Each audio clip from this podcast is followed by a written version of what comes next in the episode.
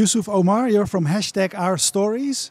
Uh, before we start talking about the hashtag Our Stories, what is the what what is what is, what is this for sort of glasses you've got? I'm wearing the Snap Spectacles, so it's a camera. I press this button, you see a little flashing light, and I'm taking video of you right now. You've got seven or eight cameras trained on me. I've got one camera trained on you. I believe that the future of storytelling is not necessarily mobile; it's wearable like this.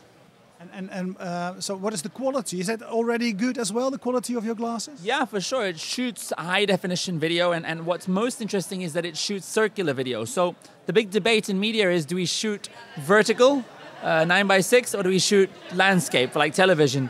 Uh, some people believe that the future of video is round, meaning you can watch it in vertical or landscape in either orientation. To give you an idea of what I'm talking about, uh, this is a piece of vertical uh, around video so you can watch it in any direction. I think that's a really clever innovation.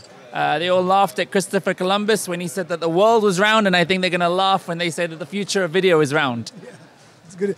Um, tell me about hashtag uh, Our Stories. What do you do? Hashtag Our Stories is a global news network. We train communities in marginalized uh, parts of the world to tell stories with their mobile phones, and we create shows and we create stories. Uh, imagine being able to effectively have a global footprint and tell stories all over the world, but entirely with communities on mobile devices. It's created and, and shot by communities, but it's curated and edited by journalists.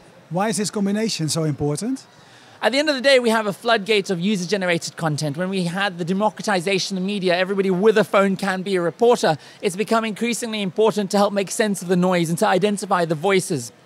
Fact checking has become important. Verification has become important. People often think with the advent of mobile journalism, is the journalist's job at risk? Are editors at risk? Are we going to lose traditional newsrooms? I don't think so. I think they've become more relevant to help us work out what is and isn't real. How does the mobile or future um, um, uh, future things like your your glasses um, change storytelling?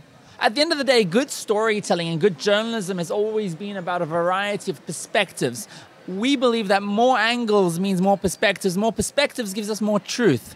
Uh, at the end of the day, we keep missing some of the biggest stories of our time. Traditional media have failed us. They didn't see Brexit coming in the UK. They didn't see Donald Trump coming in the US. And one of the reasons is they stopped talking to real people and real voices. Technology like this, technology like phones, technology like drones and 360 cameras simply give us more sources and help us tap back into what people are really feeling. How uh, how does the, the community aspect of, uh, of hashtag our stories uh, work? Because it's an important thing of what you do, right? So what do have people in, what do they have in common? Absolutely. We travel to places where there are communities that are often talked a lot about, but very rarely talked to. So take refugees, for example, arriving. Often we see the story in traditional media of a bunch of brown men arriving on the coast of, of, of Europe, and that's kind of how we tell the story of refugees actually the real story is real human beings, young men like me who have real stories who we can relate to, getting into those stories. We tell a lot of stories about other marginalized groups, such as women that wear the niqab, that cover their face. Of course, it's a big debate across Europe right now. Should or shouldn't women be allowed to cover their faces? We often speak to a right wing politician and we speak to maybe an Islamic leader but we don't speak to the actual women themselves and get a sense of what they feel. So it's really going back to good old fashioned journalism, but simply using mobile journalism as a new source. Uh, can you give me an idea how, how, big are you now? How many people do uh, do use your site, your uh, mobile uh, your mobile app? We have been to 40 countries over the last four months, ranging from Korea to Palestine, all over the world, uh, and we've had hundreds of submissions now. Uh, our real challenge is about scaling up now. How do we train people around the world and how do we curate their content without physically having to go and visit each community, without physically having to come and do the training in person? That's the challenge. And we're going to really be looking over the next three to six months at developing new ways of doing that using technology. So, uh, does it mean online learning? Does it mean making formats so people can use or reuse? I don't think that training people is going to come in the form of a PDF document or a little handbook.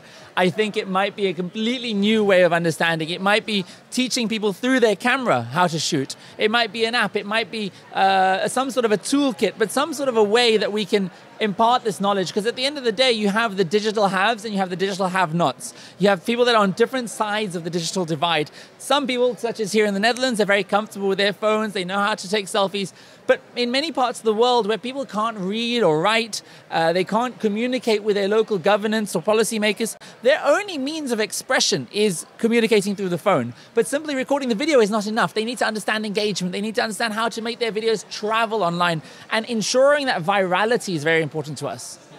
You said uh, scaling is now one of the one, of the, the, the, things we're looking at. How can we uh, help people around the world tell their uh, stories? Um, if you take the other part of scaling, how do you get the stories to uh, to to people? How do you do that? I think a big part of delivering the stories to the audiences is, is distribution. And distribution nowadays you have to pay for, right? If you look at Facebook, it's a pay to play platform where you're boosting. And all sorts of spaces you're having to spend on marketing. So, really, in order to scale and in order to deliver that content, you need to develop sustainable revenue streams, monetization. That's really exciting to us. And there's a couple spaces we see. We see a branded content possibility here where we can say, hey, some of the mobile journalism content will be sponsored by big companies who want to affiliate to social good stories. The other play we see is a marketplace. If I'm doing a story on somebody who's making tables out of recycled wood, if we can connect those tables and that recycled wood to audiences in New York and audiences here in Hilversum who might buy that table, you're then taking small sized businesses and connecting them with uh, potential audiences and customers using video. When, when you started uh, uh, this, what, what was the big why for you?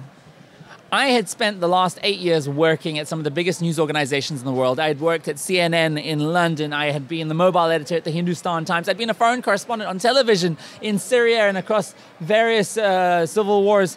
And I'd seen time and time again how traditional media kept failing us. They failed to pick the biggest themes and biggest stories of our time. And sometimes on a personal level, when doing the most intimate of stories, when interviewing rape survivors and human trafficking survivors, I realized that the, the, the, conventional setup of storytelling, the boom mics and lights in your face, wasn't the most authentic way to storytell. For me, the most authentic storytelling was when we forgot that the camera was even there, or even better, when I wasn't even there, when you were able to tell your own story, story and I was simply the journalist that was making sense of it, that was adding the context. I realized that there was a gap in the market, that traditional media are chasing the what happened, where it happened, when it happened, who happened.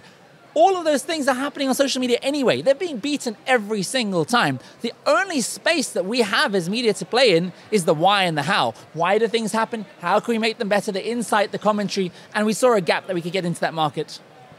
So for you, there will always be a, um, an important part for journalism, journalists journalists will be relevant, but journalists will have to fundamentally change their skill set. They'll have to come with the understanding that they will never be the first on the ground for a big breaking news story. They may never have to go onto the ground at all. We need to get into the idea that curation is the new creation. We need to get smarter at how we verify. We need to use technology to look at the metadata baked into videos and images and make sense of what's really going on. The journalist is relevant, but the journalist today needs to be a technologist, and the technologist needs to understand how they can curate at scale. If uh, people are watching and want to start with telling their stories with their mobile phone, what is the biggest lesson you learned? Four buckets we need to fulfill for it to be uh, relevant to us. It needs to be shareable, audiences need to have something that's worth sharing. Often in television, we don't think about sharing. It needs to be factual, it needs to be unique, and it needs to be constructive. If you can fulfill those four buckets, you have a really compelling piece of video content that will do well online. Thank you very much because you're really busy. You have to go uh, somewhere else. Um, I love uh, your story. I love what you what what you're doing. So where can people uh, where can people find what you do? We're entirely on social media, so each country has its own unique platform. Hashtag our stories being the global one. We have hashtag our SA for South Africa, hashtag South Asia for India, hashtag Palestine for uh, the Palestine region. All of them are unique because we believe the internet's getting smaller. We believe that Hilversum should have its own hashtag our Hilversum uh, because really, and then what's really also important is connecting local stories to global audiences. If we can find here in Hilversum that they are fixing bridges in a very clever way, and we can take that same wisdom and expertise and apply it to a village in India, we're really excited about that. So yeah, this is hashtag our stories. What's yours? Hashtag uh, Amsterdam then. I, I'll, I will take Am- the Amsterdam one. Is that okay? Love it. okay thank you very much. Bye bye. Je hoorde een uh, meer dan enthousiaste en bevlogen uh, maker uh, die nu er weer snel vandoor moet. Want hij heeft een drukke dag. Hij is gisteren hier gekomen, gaat vandaag weer weg. Maar hashtag Our Story is zijn verhaal. En dat moet een verhaal van de wereld worden. We zijn straks weer bij je terug. We doen hier de hele dag interviews vandaan over de toekomst van de journalistiek. In ieder geval over de toekomst van de mobiele journalistiek en de mogelijkheden daarvan. Tot zo.